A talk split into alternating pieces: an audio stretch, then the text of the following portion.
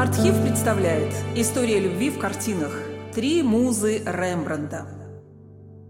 Никогда не путайте гения со святым, предупреждают биографы, подходя к сложной теме личной жизни художника, вместившей любовь и смерть, грех и невинность, преданность и предательство.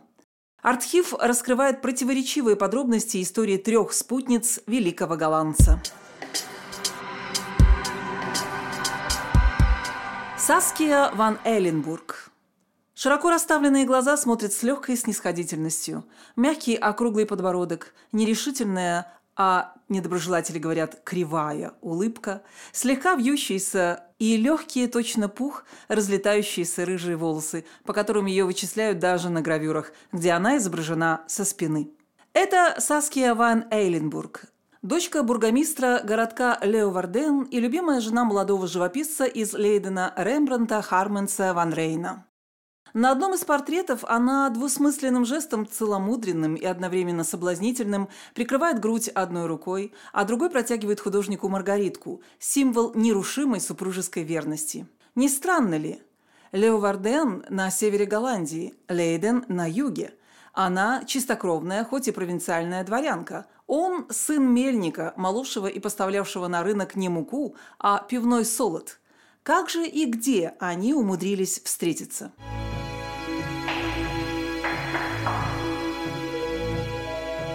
Местом их встречи стал Амстердам, куда амбициозный Рембрандт приехал, чтобы разбогатеть и прославиться, а скромная Саския – погостить у родни. Вообще-то к моменту их встречи она по факту являлась вовсе не избалованной младшей дочкой бургомистра, а вот уже несколько лет круглой сиротой. Мать Саски умерла, когда ей было 7 лет. Отца не стало, когда девочке исполнилось 12. У родителей Саски было восьмеро детей, и, по крайней мере, три ее сестры к моменту встречи с Рембрандтом не только были в здравии, но и удачно вышли замуж. Они могли с удовольствием приютить младшенькую, такую исполнительную и кроткую. Саския жила под крышей то одной, то другой из сестер и многочисленных кузин, помогала им вести домашнее хозяйство. Рембрандт же дружил с ее старшим кузеном Хендриком ван Эйленбургом, талантливым и успешным купцом-антикваром и, выражаясь современным языком, ведущим амстердамским арт-дилером.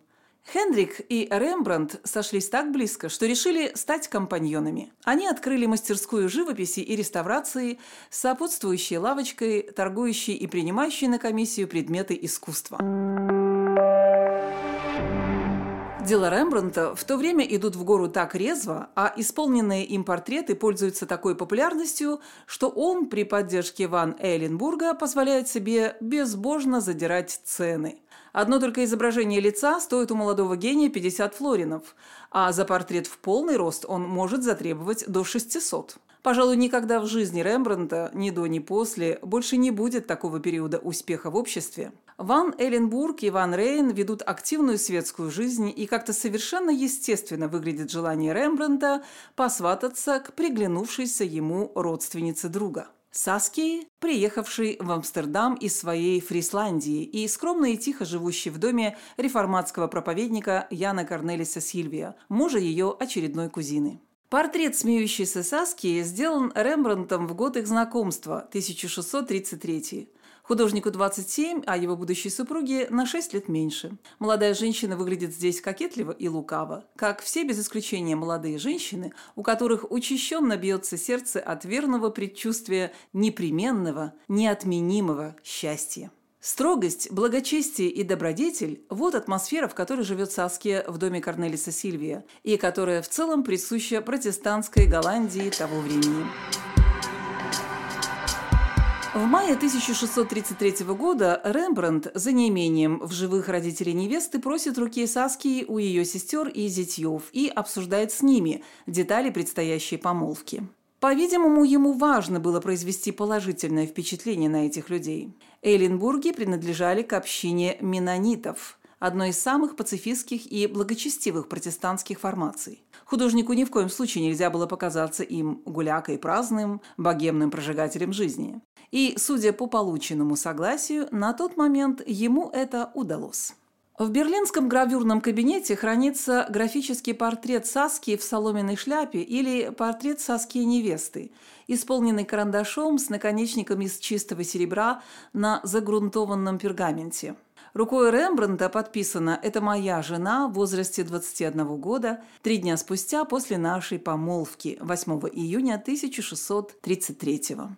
Со временем нежные серебристые линии потемнели, и сейчас портрет предстает перед нами в коричнево-черных тонах.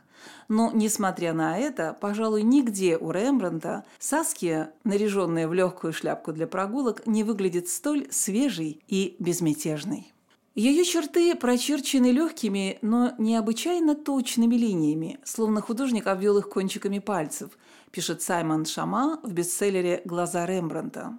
Он быстро подметил ряд сокровенных деталей с пристальным вниманием любовника, тщательно запоминающего череду маленьких сокровищ. Вот прядь волос, прильнувшая к ее правой щеке. Вот детские складочки на шее, охваченные жемчужным ожерельем. Вот изящный, сужающийся к концу пальчик, слегка прижатый к левой щеке а в центре, оттеняемое эффектно изогнутыми полями широкополой шляпы, ее лицо в форме сердечка с миндалевидными глазами, взор которых задумчивый, польщенный, говорит о том, что она снисходительно терпит его пристальное внимание. Она сама, его роза и его радость, дитя природы, голландская нимфа, явившаяся к нему с фрисландского цветущего луга и вместе с ярким, напоенным росой букетом, принесшая весеннее плодородие.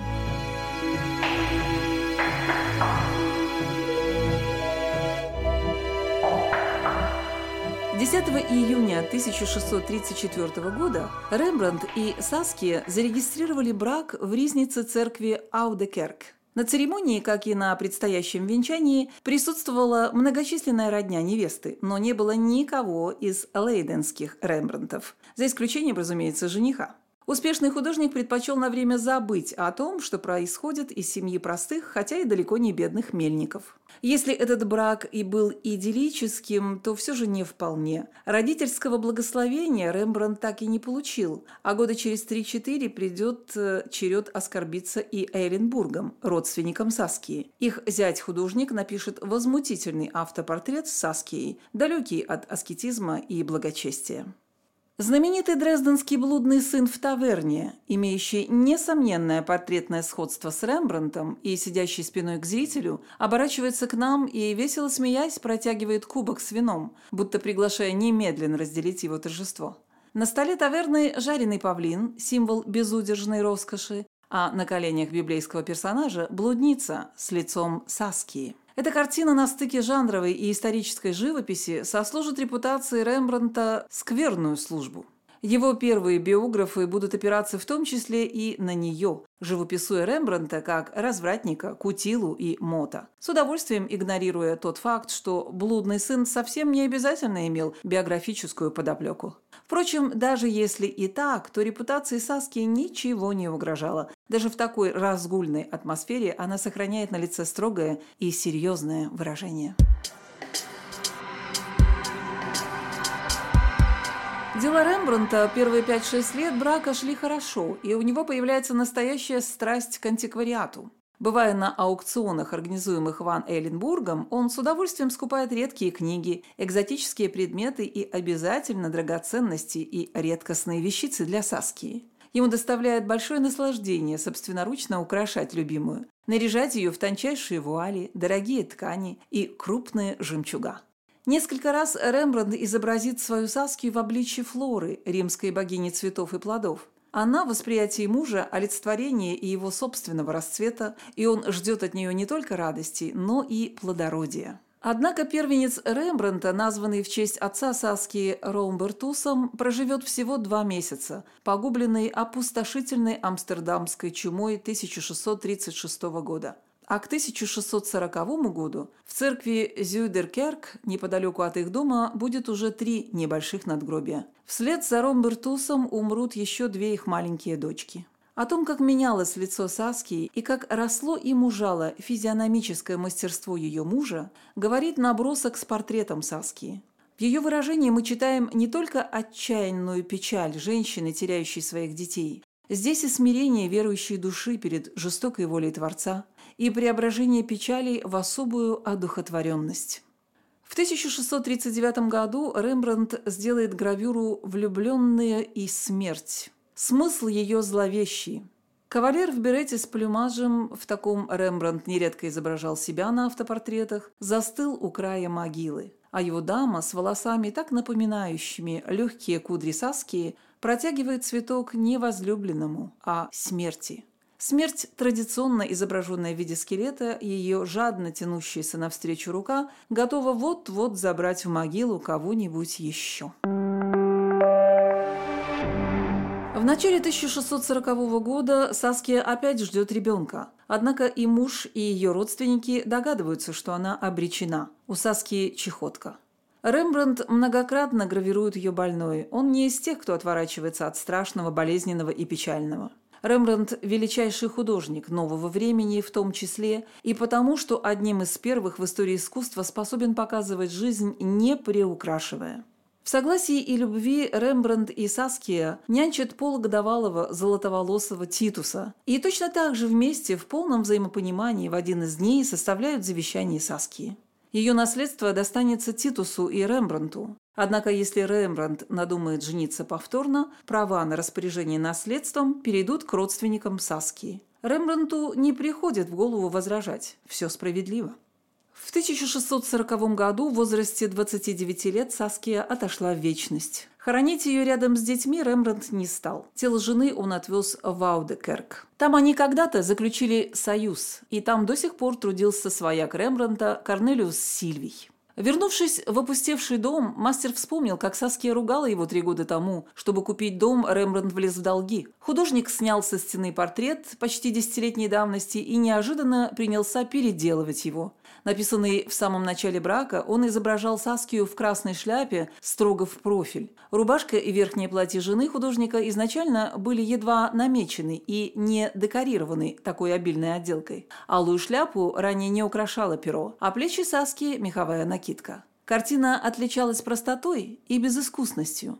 Теперь же Рембрандт превратил любимую в ренессансную принцессу, окутал в меха и бархат, навесил дорогие украшения и вместе с тем как будто лишил чего-то важного. Саския здесь кажется хоть и необычайно красивой, однако холодной и отчужденной. Видимо, так Рембрандт попрощался с женой и отдал ей, по своему разумению, последнюю дань.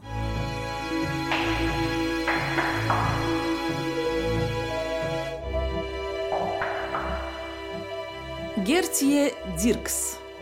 Ее лицо его невозможно найти в произведениях Рембрандта. Нам она знакома лишь со спины.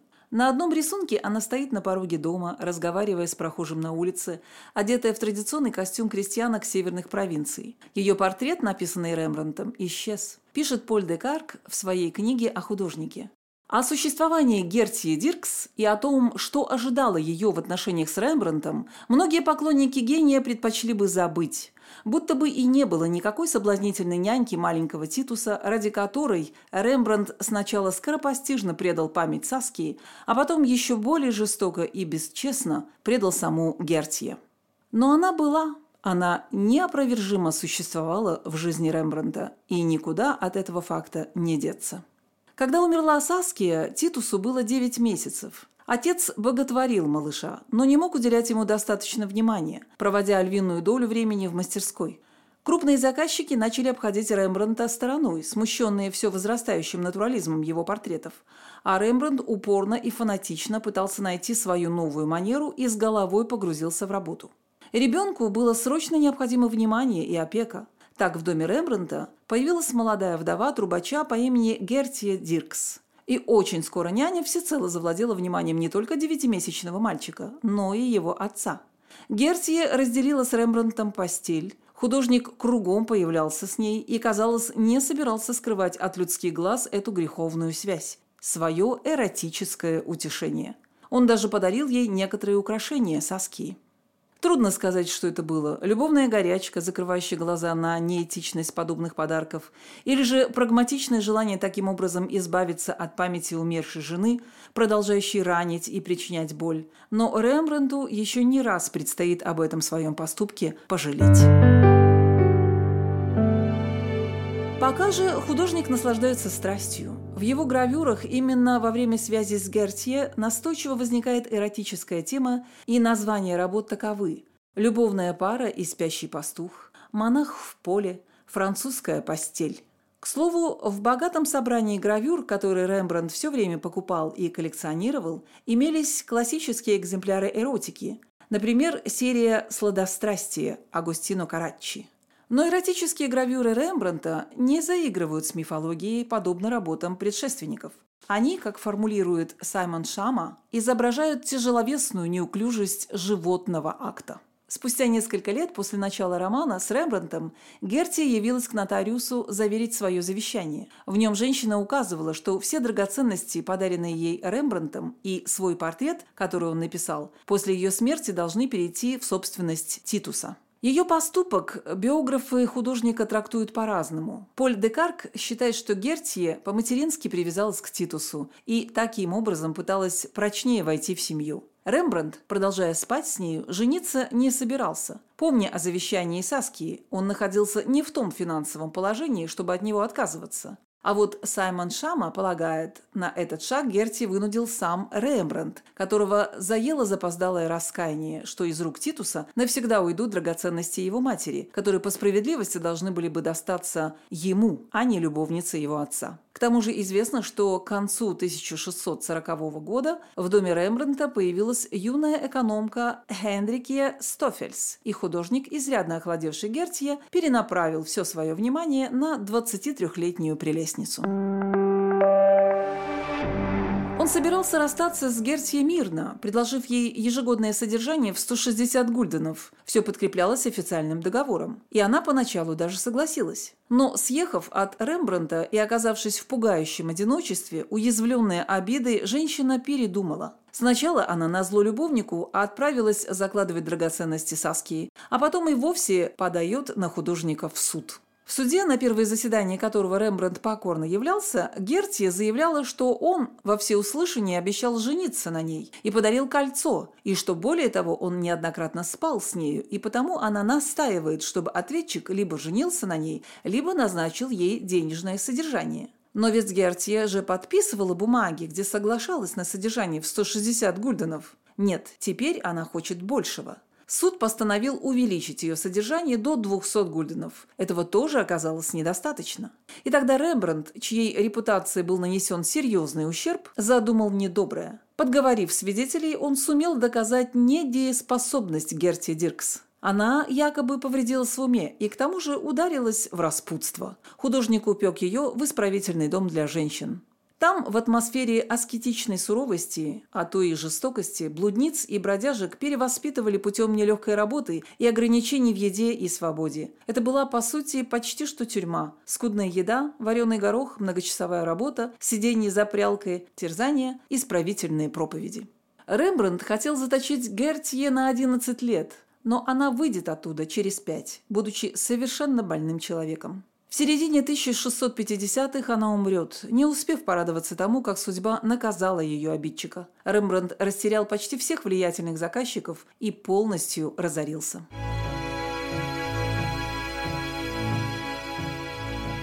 Хендрике Стофельс она была черноглазая, миниатюрная и, несмотря на некоторую, впрочем, всегда привлекавшую Рембрандта полноту, по-своему грациозная. И еще она была почти вдвое моложе знаменитого на всю Голландию художника, которому пришла наниматься в экономке. Другая женщина, Гертье, никак не могла решить, кто она в этом доме. Тоже служанка или все-таки хозяйка. И между нею и Рембрандтом то и дело вспыхивали скандалы. То ужин не был вовремя подан, то просто не, не вытрушены. Да мало ли какие придирки еще можно придумать, когда страсть поутихла, не сумев смениться дружбой. Но маленькая Стофельс не испугалась. Она была дочкой сержанта, все ее братья служили солдатами, а сестры были замужем за военными. Хенрике тоже была стойкий оловянный солдатик. Когда потребовалось явиться в суд и засвидетельствовать, что Гертия Диркс добровольно согласилась на отступные в 160 гульденов, Хенрике спокойно сделала это. Хендрики, скромная и простая служанка, сообщает биограф художника Мелисса Рикетс, превратилась в любимицу Рембранта, который начал использовать ее в качестве модели для своих рисунков и некоторых картин. Например, для картины «Женщина в постели». Эти картины говорят о том, что Рембрандт не мог не испытывать Хендрике сексуального влечения. Так нравилось ему воссоздавать детали ее юного тела. Рембрандт никогда не скрывал от Хендрике своих отношений с Гертье. После изгнания Гертии Хендрике Стофельс заняла место хозяйки дома, став доброй мачехой для подрастающего Титуса и верной любящей спутницей для его отца. Эту молодую женщину трудно обвинить в корысти. Она не могла не понимать, что художник стоит на грани разорения. Позднее они вместе переживут тяжелые процедуры описи имущества и банкротства. Понимала она и то, что Рембрандт, связанный завещанием Саски, никогда не женится на ней, как бы не любил. И это были еще далеко не все испытания, выпавшие на долю Хенрике. В 1654 году Рембрандт начал картину, самой, как считают, прекрасной, обнаженной во всем его творчестве. Библейская Версавия сидит в купальне, держа в руках письмо своего любовника, царя Давида. Отринув всю предыдущую традицию, изображавшую Версавию кокеткой, Рембрандт здесь выставляет ее страдалицей. Она знает, что беременна, а ее муж военный уже несколько месяцев не был дома, значит, совсем скоро факт грехопадения Версавии будет позорно изобличен. Хендрике Стофельс не только подарила Версавии плавные очертания своего тела, но и в общих чертах повторила ее поступок и ее историю. Она долгое время старалась не замечать, как шепчутся у нее за спиной, называя падшей женщиной за то, что живет в невенчанном браке с художником. Но именно к 1654 году дело приняло более серьезный оборот. В начале года Хендрике забеременела, а в июле, когда ее живот стал отчетливо обрисовываться под платьем, Хендрике и Рембрандт по отдельности получили повестки. Обоим надлежало явиться на заседание церковного суда. Основная претензия к Рембрандту заключалась в том, что он давно не посещает службу в реформатской церкви. Его пожурили, напомнив про неизбежный Господень суд, и с миром отпустили. Но положение Хендрики было куда серьезнее. Ее дергали повестками еще и еще. Она являлась с растущим под сердце ребенком, свидетельствовать против себя за то, что живет в грехе с художником Рембрандтом. Святоши чистили ее на все лады, живописали всю глубину ее падения и позора и, в конце концов, официально запретили Хендрике принимать причастие в кальвинистской церкви. Отлучение должно было продлиться до тех пор, пока грешница не раскается и не прекратит беззаконных отношений с Рембрандтом.